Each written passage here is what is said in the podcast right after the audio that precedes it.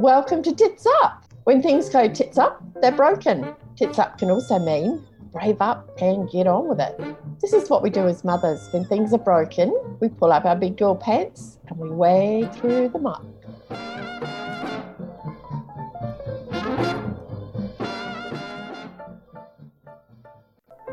This episode of Tits Up is sponsored by Booby Foods, all natural and organic foods to nourish you as you breastfeed your baby.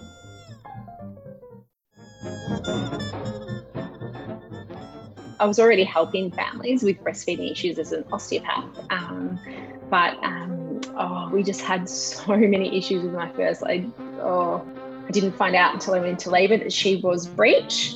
So um, I had planned to go like just through the birth centre and have no intervention. And um, it's funny how you can have all the plans in the world, but um, you know you can't always control the outcome. So yeah, so that was a bit um, devastating. Yeah, and I think just because the birth was out of my control, um, being able to breastfeed was my way of like reclaiming that. Is helping babies with tummy time so, if we can get them working well on their tummy, that helps build their neck strength, jaw, tongue strength, it helps build their postural stability. So, it can be something like a stiff neck or a favoured side or discomfort on one side. Hello and welcome to Tits Up. Our guest today is Emily Jones, and we're discussing how and why an osteopath can help with infant and child development and feeding issues, because that's what Emily specialises in. Emily's an advanced paediatric osteopath and international board certified lactation consultant. That's an IBCLC for those of you who know those, those letters but don't know what they actually mean. And that is the gold standard for um, lactation professionals. She's based in Eltham, Victoria, that's in Australia. And she has 15 years clinical experience working with young families with a focus on complex feeding issues and infant and child development. Emily's also an educator, a business owner, and mum of two girls.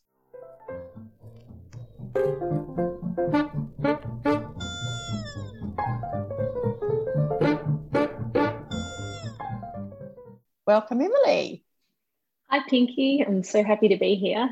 Oh, it's so good to have you. And so many parents have, you know, I find what you do is so helpful. That body work of osteopathy is so helpful for babies that may have issues or even babies that may not have any issues that are noticeable. Um, so it's really good that you can come on and explain. But first of all, what inspired you to become an osteopath and then later a lactation consultant? Okay, so um, I was looking at all like anything medical when I was at high school. Um, I didn't quite have the grades to get into medicine, um, and I stumbled across a couple of different disciplines, um, but osteo won me over because I had had a chronic injury that no one could help me with until I saw an osteopath. Um, and once once they helped me within a couple of sessions, like that was it. I knew that that was the path for me. So, so yeah, definitely. I just like I just loved that. Like they just put their hands on me and did some things, and um, I had a chronic ankle sprain from netball, and um, you know, just a little bit of hands on work and I could walk again without pain and stand for long periods. And it was just mind blowing. So I just liked that it was low intervention and um, it really, um, I suppose, that um, as osteopaths, like we really um, try to work out what's going on and what's at the root of problems and um, really try to get to that cause to help the patient get better. So that just really um, drew me in. And then so I got into osteo, did my degree, which was five years. It's a it was a three year bachelor and then a two year master's. And I didn't really think much about what I wanted to do. I was just a student and enjoying life, life as a student and studying. And uh, then when I graduated, a job came up at a clinic uh, where they saw lots of young families and lots of babies. So I got a job there, got some mentoring, and it's just snowballed from there. Like this, the more I did, the more I loved it. And then um, after having children of my own, um, so my eldest is turning nine soon. And so after having her, I just like that was it. Like I just was pretty much just focused on pediatrics and some helping mums too in pregnancy and postnatal. But um, yeah, that's how I got to where I am. And was there a tits up moment that got you to do the lactation consultant qualification as well, or? Definitely. So I before I so is all around the birth of my first child. So um, I was already helping families with breastfeeding issues as an osteopath. Um, but um, oh, we just had so many issues with my first. Like, oh, geez. So like, I had a really good pregnancy, and um, I was, you know, really healthy, and we had, um, you know, no issues. And then um, I didn't find out until I went into labour that she was breech. So um, I had planned to go like just through the birth center and have no intervention. And um, it's funny how you can have all the plans in the world, but um, you know you can't always control the outcome. So yeah, so that was a bit um, devastating for me um, when I found out that we would have to have a Caesar, um, and it all went well, but it was just like a really hard start. So like the medication that I was having was like impacting me and like I just couldn't get out of bed and I was really like out of it from all the um, painkillers and um, yeah it was just it just wasn't kind of like the start that we thought um, so had a lot of um, feeding issues there and by some miracle someone gave me the number for a lactation consultant who just turned everything around for us um, and so from that moment, like that was it. And that led me down that lactation path. Um, and then I was studying and I just qualified before I had my second child. And then we had breastfeeding issues again. And um, from there, that's when I just, uh, after coming back to work from having my second, I just really focused in on lactation. Like I just knew it was such an area that mums needed help. And I just find get so much um, reward from helping those mums. So yeah, well, it's so disappointing and so upsetting, and it can just be such a downward spiral emotionally for that mum when breastfeeding isn't working too. Yeah, and I think just because the birth was out of my control, um, being able to breastfeed was my way of like reclaiming that. So it kind of became like yeah, I suppose a way, a way of me like mothering my child. Yeah, well, I mean, it probably is for most mothers, but again, if you've if you've had a plan and your plan's gone pear shaped, and then you're wondering about your body, and then your body's not working when you're trying to breastfeed, and it must, you know, it just is is this downward spiral of grief for so many people. Yeah, you don't get definitely. the right help, and, and the fact that you can do this. So you work with pregnant women as well, and then babies, and then toddlers, and then preschoolers, or maybe not all of those the same child, but you know, you do do do that. Can you explain for the listeners about what being a pediatric osteopath involves and how your work supports development in babies and toddlers? Yeah, so um, so I've got the title of a pediatric osteopath, which um, is a fairly new title in Australia. So I think there's there'd be no more than 20 of us currently with that title. Um, and to, to get that title, you have to um, have done uh, quite a lot of study, um, have a lot of experience, and you have to go through like a rigorous um, assessment process.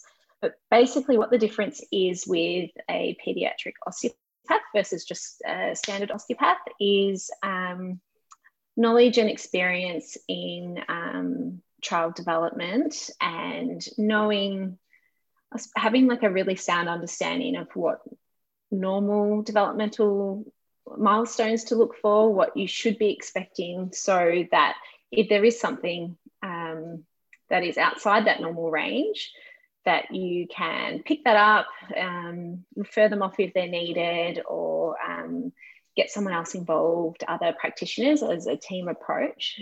So, really having that clinical reasoning um, is, I suppose, what differentiates that.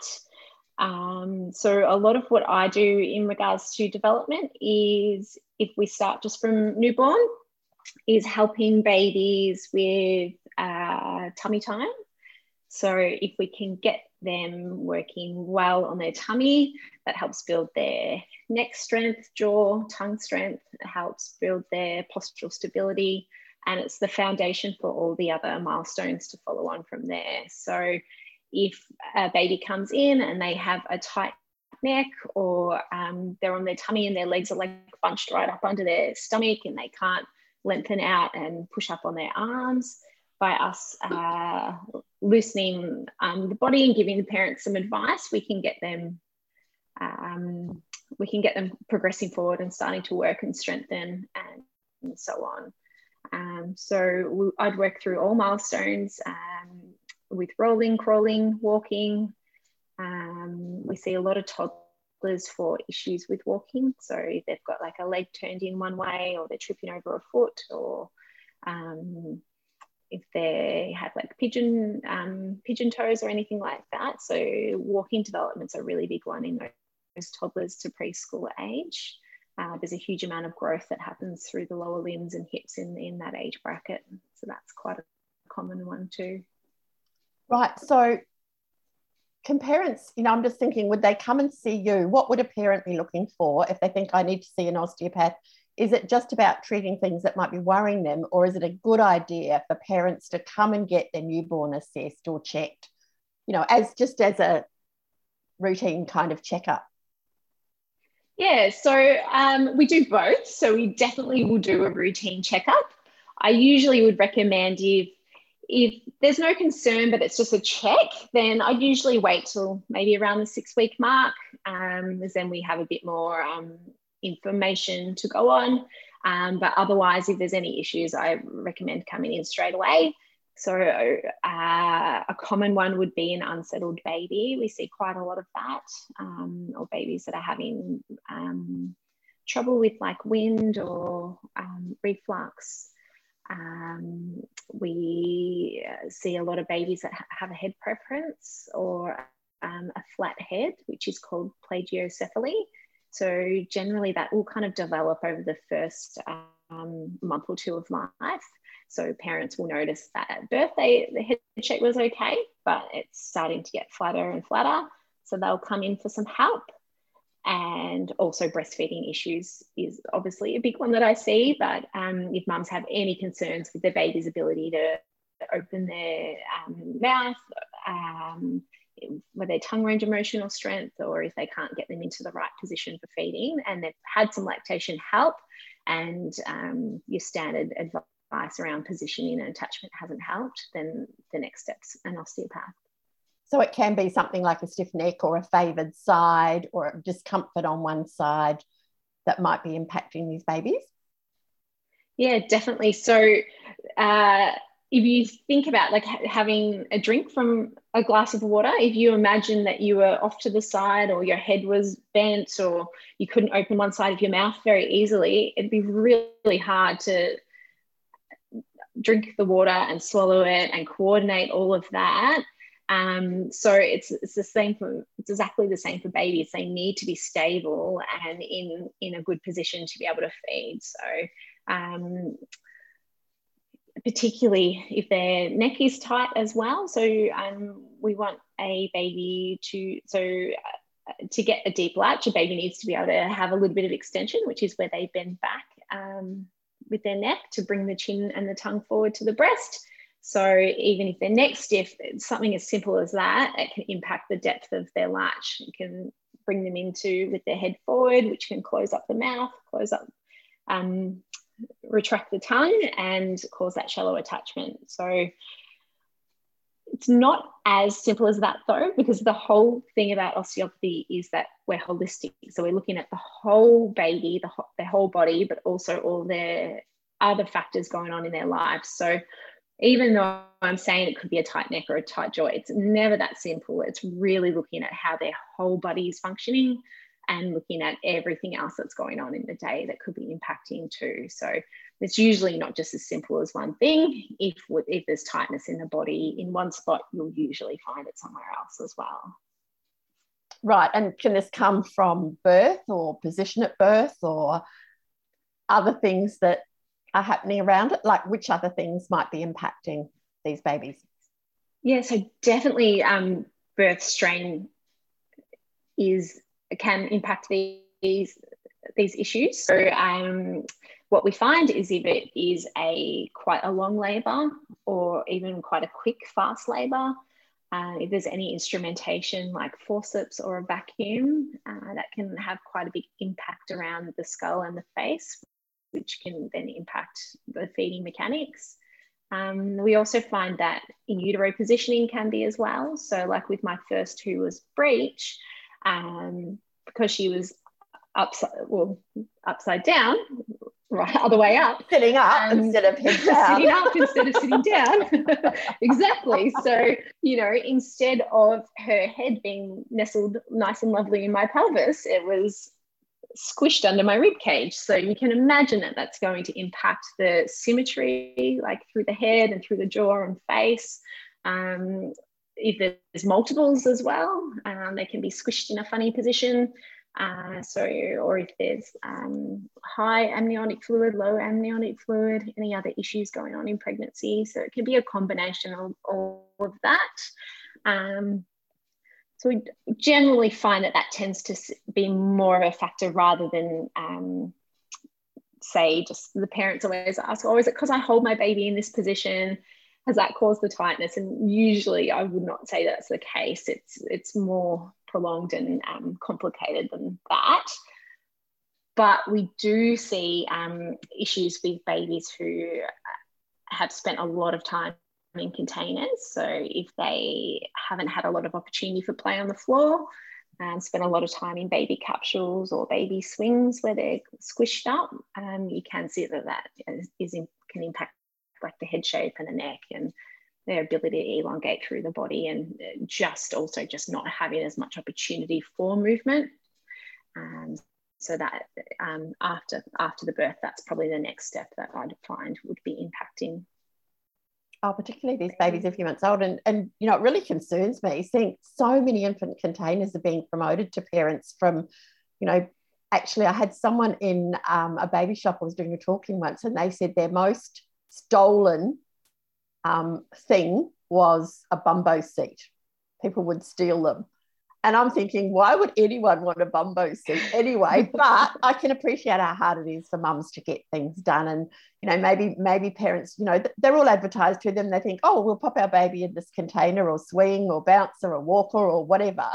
And I've also had parents tell me I'll sit my baby in a bouncer, a walker, or a swing in front of TV, and he's such a good baby. He'll sit there for an hour. And I, I mean, the good baby conversation is a whole other issue, but I just go, that's not good for your baby. So, um, you know, uh, these containers, like you're saying, they can impact development, but is it okay to use any of them at any time? Or what should parents be looking for and what should they avoid?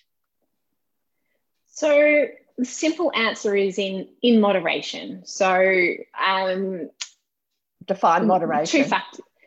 define moderation. So um, I would recommend if a baby has lots of access to lots of different positions, movement, floor time, etc., using baby equipment for short periods throughout the day is okay because it's a small portion of everything else. So usually we would say 15 minutes a day in equipment that is really quite restrictive.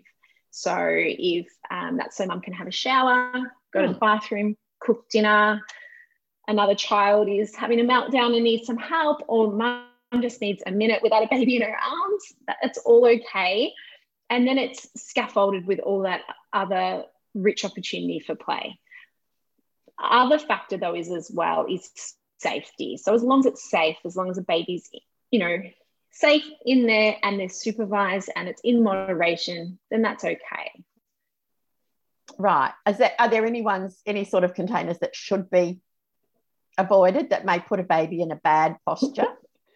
It's probably easier to say the ones that I like. okay, all right, the ones you like. Yeah, I mean, I don't, don't want to make list. people feel upset about what they're doing. I've just thought, you know, but knowledge is power, and you know, if you've got a particular seat that may be putting their, say, their hips in a bad position or yes, yes. putting too much so, stress on their body, you know, it's nice to know. Let's let's ditch that one, or which ones are okay. We'll go there. I'll answer both. So I think the ones that are okay are you know, just like a standard baby bouncer um, is okay. In, that's fine. Um, any anything that's functional is okay. So a high chair at an age that a baby is starting to sit up and get ready for solids, great. Um, or any equipment that they can do the activity themselves with, but it's not really in that in that newborn phase. This is kind of later on. So, like yeah. you know, a bike that they can sit on and move their legs, or um, a little walker that they stand behind, not in, and they can push. So things like that are fine because it's a functional activity. Um, where they're having to hold up their own body weight to do it. The ones that I don't like are ones that fix them in position. So, like as you say with the bumbo, you see the hips are fixed in a certain position and it causes like a curve through the back. And it's basically the opposite position and the opposite muscles that they'd be using if they were sitting independently. And it would we could postulate it would kind of switch off the core muscles a little bit as well um, in that position. So I wouldn't like the bumbo being used for um, large times, you can get kind of like little high chair type chairs that just sit on the floor. Like a, um, so something like that would be better than using a bumbo if that's the case.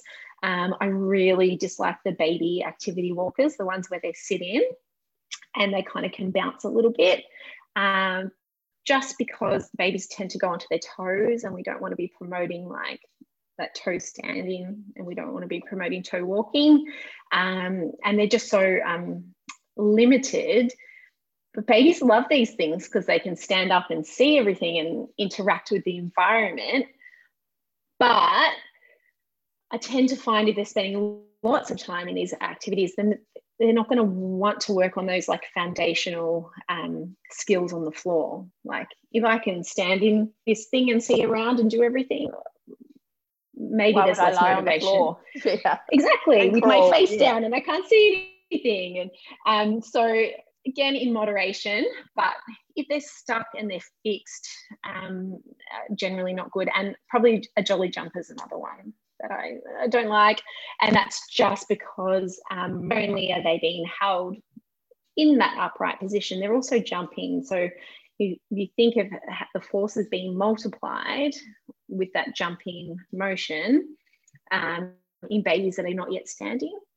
Um, so by the age that it, it, would be okay to use, the baby would probably be walking around and cruising furniture anyway, and they're not going to want to be stuck in a jumper. So um, that's that's my stance. Given, I remember being given a jumper and my yeah. kids put their little brother in it. I mean, he was already cruising around furniture, but they would uh, hung it in the doorway and one would sit on either side of the doorway and they would push him like a swing it, rather than him jumping and he loved it but it wasn't used very often but it, i just went oh my goodness so you know and I, and I have heard that if you are going to use those they need to have a full heel strike on the floor their full foot on the floor not yes not onto the toes not mm-hmm. onto the toes but and that's the thing so like using it in moderation with other activities is okay but there would be certain if if the baby obviously had a history of hip dysplasia or oh. I wouldn't recommend it or if um, particularly even with like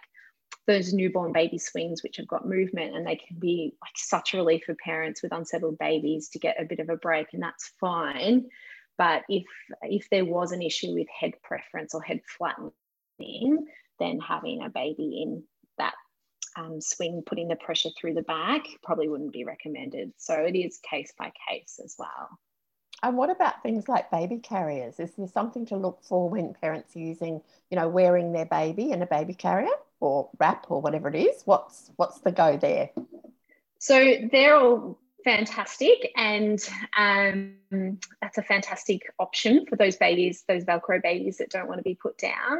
Um, the main thing is just hip position. So you want to be able to keep the hips up in like a frog leg type position, which is um, the best position for a developing hip. You just don't want a carrier that brings the um, hips together and they're kind of stuck down for long periods of time. So if the baby's hips are up, flexed up into that frog leg, then away you go. And also um, making sure with the baby, any baby carrier or swing, um, looking at um, the head position and airway as well. So the baby's got to be touching you um, where you can kiss them on their head um, and making sure that their head's not flexed down, um, which can impact the airway too. That's great. Yeah. Because when you talk about containers, people might think, oh, well, I can't carry my baby in a carrier or whatever, when it's really quite a beautiful thing to do, especially if you've got, like you say, you've got that Velcro baby. Um, I'll just pop back to the breastfeeding for a moment, and I'm flicking around a bit here. Um, babies with ties, and, you know, I'm just thinking quite often people find that osteopathy can be a big help for these babies before and after um, revisions if they have a revision or if they don't have a revision it still can be really helpful for those babies explain how that works that's a big big can of worms it is so it is.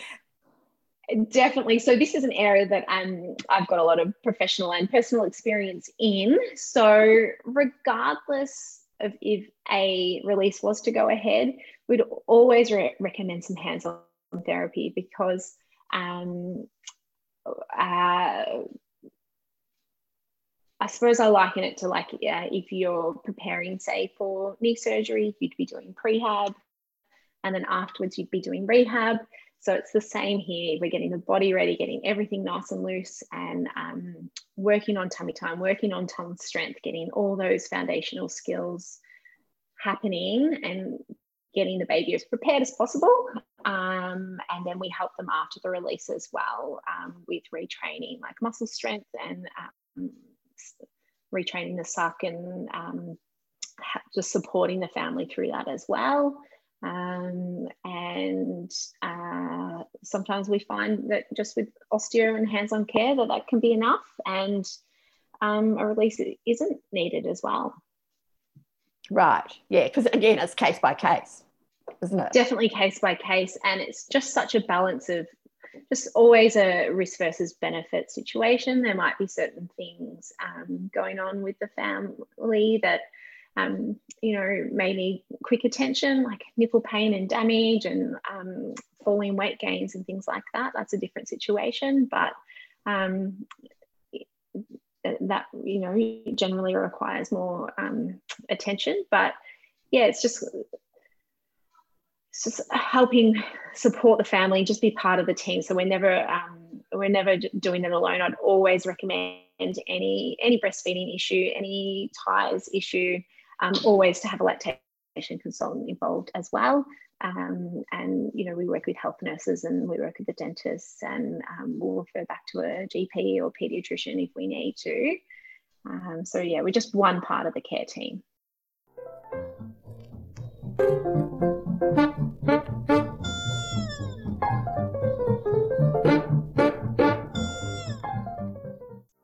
Newborns need to be fed around the clock, and the mama milk machine does not stop, day or night. The average baby requires at least nine hours of hands on care a day, and that doesn't include all the extra tasks of washing, cooking, and basic self care, like simply having a shower, that goes with a new addition to your family. As you breastfeed and care for your baby, feeding yourself is often the last thing you can manage.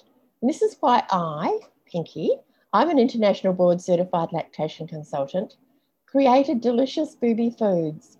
So far, booby bickies and booby brekkie to nourish you as you breastfeed your baby. As a nourishing snack, an analysis by Victoria University Melbourne found that Pinky's booby foods can be a helpful nutritional complement to a healthy, balanced diet.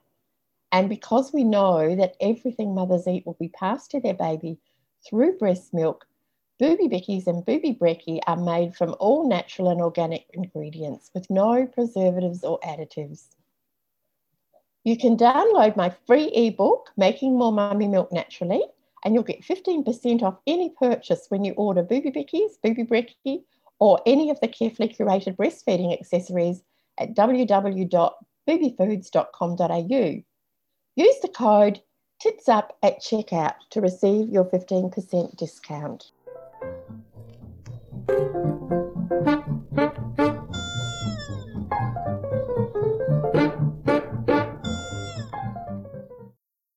Yeah, that's good to know though that, you know, again, it's supporting those parents, is supporting that muscle strength.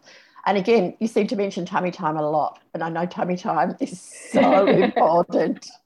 do talk about do you want to, do you want to give another little, you know, a little bit more depth about tummy time and why it's? I know it's the, the foundation for all the other development, all of that. Definitely. Just, just maybe go in a little bit more on the tummy time. So, what I'll always recommend is that um, so tummy time, say on on the parent's chest or on their knees, or even we'd classify some time in the carrier as tummy time.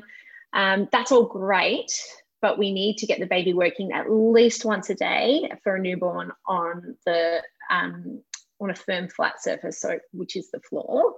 Um, really working on the floor is just so much um, they've really got to work more against gravity. So getting that, that time in and then just slowly, um, it might even just be, you know, a minute a couple of times a day. And then we're, so we're trying to get the like regular short bursts of quality tummy time and then slowly um, increasing the amount of time that they can spend in that. But definitely kind of multiple good quality sessions are better um, and we can recommend things like if they're having quite a lot of trouble lifting their head, um, we can put like a rolled towel or a little tummy time mat under their chest, which can help raise them up against gravity and get that extra um, extension, which is that backward movement. Uh, or we could recommend it on a fit ball as well. That can be really good to help support them over the fit, fit ball and use some movement to help strengthen.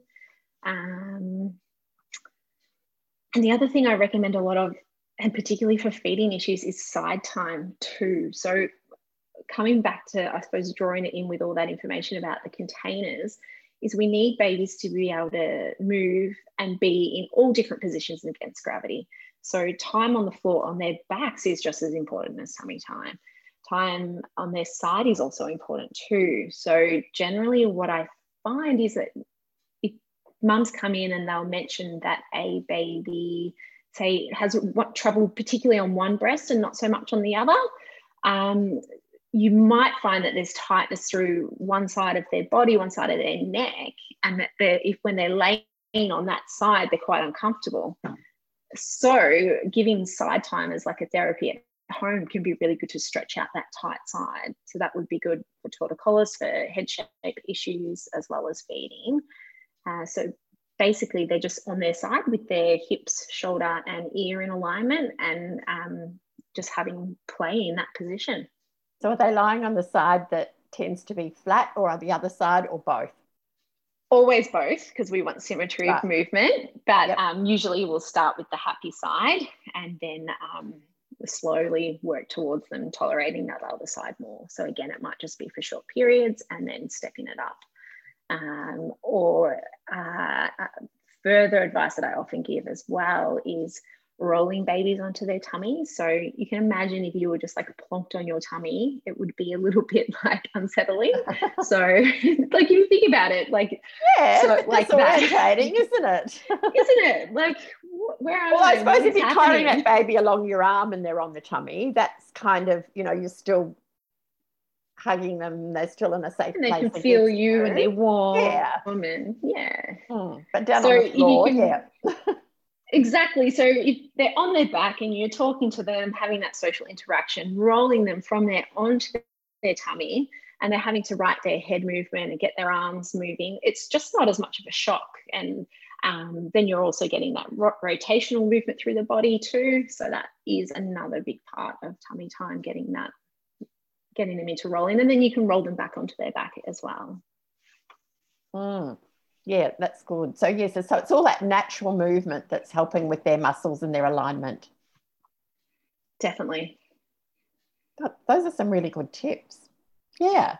Thanks. And good things and good things for people to practice at home themselves. Like there's no money involved in putting your baby on the floor. Like it's just you don't need equipment, you don't need anything special, perhaps a rolled up towel to put under their chest. But you know, think those are things that you've always got in your house anyway. And some people have got fit balls anyway. So, you know, holding the baby, you hold them by their hips to lie them on a fit ball. Yes, yeah, so you can stabilize them by their hips or their torso. It really just depends what um, stage they're at. As, the, as they get better, you can lower your um, your contact. So for a smaller baby, I'd, I'd hold them by their torso. Totally. Yeah. Yeah. Well, that'd be so little, you'd need to hold the whole baby. yeah. As you gently rock them. Yeah. And you do it on carpet too, so that there's more resistance, not on um, floorboards or tiles with the. Oh, that's good to know. Yeah. Yeah. So there's all these little amazing tips. Yeah. So before we finish up, Emily, where can people go out to find more about your work and the information you share to parents, like your website, your social media? Thank what you. yes. Hmm. So um, they can go to my website or Instagram or Facebook. So my clinic name is Align and Nurture, and all the social media handles and website are Align and Nurture. And we'll put those in the show notes so people can just, you know, just check on the website if you're just listening to this to get those links and flick straight through because there's lots of really good information there and you can contact Emily if you need um, a referral or a, do they need to get a referral or can they just self-refer?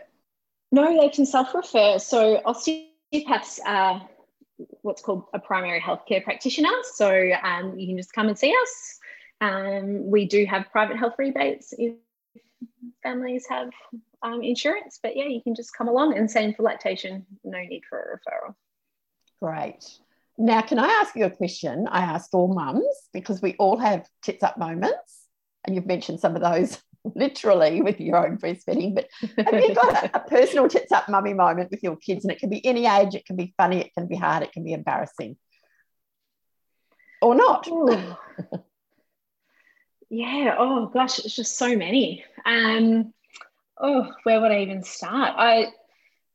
Yeah. Oh I suppose just um, oh, I think for us, like just feeding has been like the biggest like you know tits up challenge that we've had. Um, just with both kids and just you would think like this is what I do for my work like all day every day and still it's just so hard so it just kind of highlights the fact that parents are really needing that support yeah, it's not always as easy as just whack the baby on the boob for a lot of people. Mm, With some people, it will, it will all go step by step, but for other people, it won't necessarily. Yeah. And it's good to know, I think, as a professional, that you work with mothers, you specialize in infant feeding, but you still found it difficult. So I think that's really Definitely. good for mums to know because often, often as new mums, you think, I'm doing something wrong and they aren't necessarily doing something wrong. It can be that connection between the baby's mouth and what they're doing, you know, as as they're feeding. It's not that the mother's doing anything wrong. Yeah, that's right. And um, I don't. I think it can be really hard for mums to ask for help. Um, so you know, it can, there can just be layers of, as you say, like mum guilt or thinking that you're not doing something right. Um, so yeah, I think it's nice. Yeah, why should know. I need help if I've been a capable woman up till now? And that's it. You know, to reach out for help is, I think it's a big thing as women and as mothers that you're supposed to be all knowing and not necessarily. I mean, mums need help. Like, we're not supposed to do this alone. Like, you know, we need the village and sometimes that's friends and family sometimes it's um, you know a trusted healthcare provider or you know people from mothers group or yeah but we need we need that help. Yeah. And mums have had a lot of um, isolation particularly where we are here in victoria in melbourne around you know suburbs if people don't know what victoria is. We've had two years of off and on lockdowns where new mums have been very very isolated. It's been very difficult. Have you been seeing more feeding issues since then or? Yes, oh, so many. So, um, and just um, people coming through that haven't, you know, haven't seen anyone. The baby is like a month or two old, like in the lockdown, and like they haven't been weighed or they haven't been checked. And oh, so much, so much feeding issues coming through through those lockdowns, and just not having that like initial support in those early days, um, impacting those moms for sure. Yeah, it's huge, isn't it? That you know, if you so if you need help, the sooner the better. Always, Reach out, definitely. Even if you think, oh, maybe it's not that bad after all. If you don't want another day the same as the day you're having, that's the time to reach out. Sometimes just reassurance can be priceless. Like just to mm. like know that oh, actually, I'm doing everything right and this is normal, and keep going. Or or if you come back if you know you have any other questions or anything else pops up, that that can just knowing that can help mums feel more relaxed and be more confident in what they're doing. And often when mum's supported and her confidence is up again, the stress goes and the baby seems to just flick a switch sometimes, don't they? Yeah, definitely. Yeah. So what's your best tip for mums to be the mother you want to be? Oh, that's a good question. Uh, so I, for me, I feel like that's a, I'm working on that daily. um, I think like, I, think just cutting yourself some slack, like we can only do our best. And uh, I think if you're trying your best, then that automatically makes you a good mom. Um, I think my tip that I'm always just w- working on is just trying to like follow the kids what they need, like follow what they're trying to communicate with me. Um, and that's just always ongoing and they're always changing. Um, but it's interesting, each child kind of needs something a little bit different from you. So just, yeah, that in trying to kind of connect with them on a daily basis, I suppose, and work out what's going on with them. And so connection. Yeah, we, yeah. Connection yeah. and and and trusting that connection too, because as the mother, you know your child better than anybody else. Yeah, definitely. Like, um, it's even my my little toddler at the moment. Like, she's kind of like clinging on my leg everywhere I go, and I'm like, oh, what could that be? And you know, just kind of trying to work out what it is that's going on for her at that moment in time that she's needing that little bit extra. Um, yeah, it's just always changing. And it, it saves frustration too when you say when you go to the well, what's happening here? What's happening for my child? My child is having a bit of a difficulty rather than my child is being a problem. My child might be having a little bit of a problem, nothing big necessarily, but when that behavior changes, to trust that connection and trust that your child has a need. Yes, yeah, and trying to be open to that communication and work out, yeah, how to how you can help them. Thanks, Emily. That's that's a really great tip. So thank you for sharing today. And if anyone wants to contact Emily, just have a check in the show notes and you can find out more information and find her website. And what all your tips today are so practical and they're going to help so many mums. And Thank you. Tits up, ladies. Pull up your big girl pants. We can do this. We are mothers. In the spirit of reconciliation, I acknowledge Aboriginal and Torres Strait Islander peoples as the traditional owners and custodians of this country and their connection to land, water, and community. We pay our respect to them, their cultures and customs, and to elders past, present, and emerging. Thank you for listening to this episode of Tits Up. This podcast was produced by Dave Stokes. For more information, connections with our guests, and special offers from our show sponsors, please pop over to my website and check out the show notes www.pinkymckay.com. I would love it if you could please share the love by leaving a review. Five star reviews will help other mums to find this support and information too.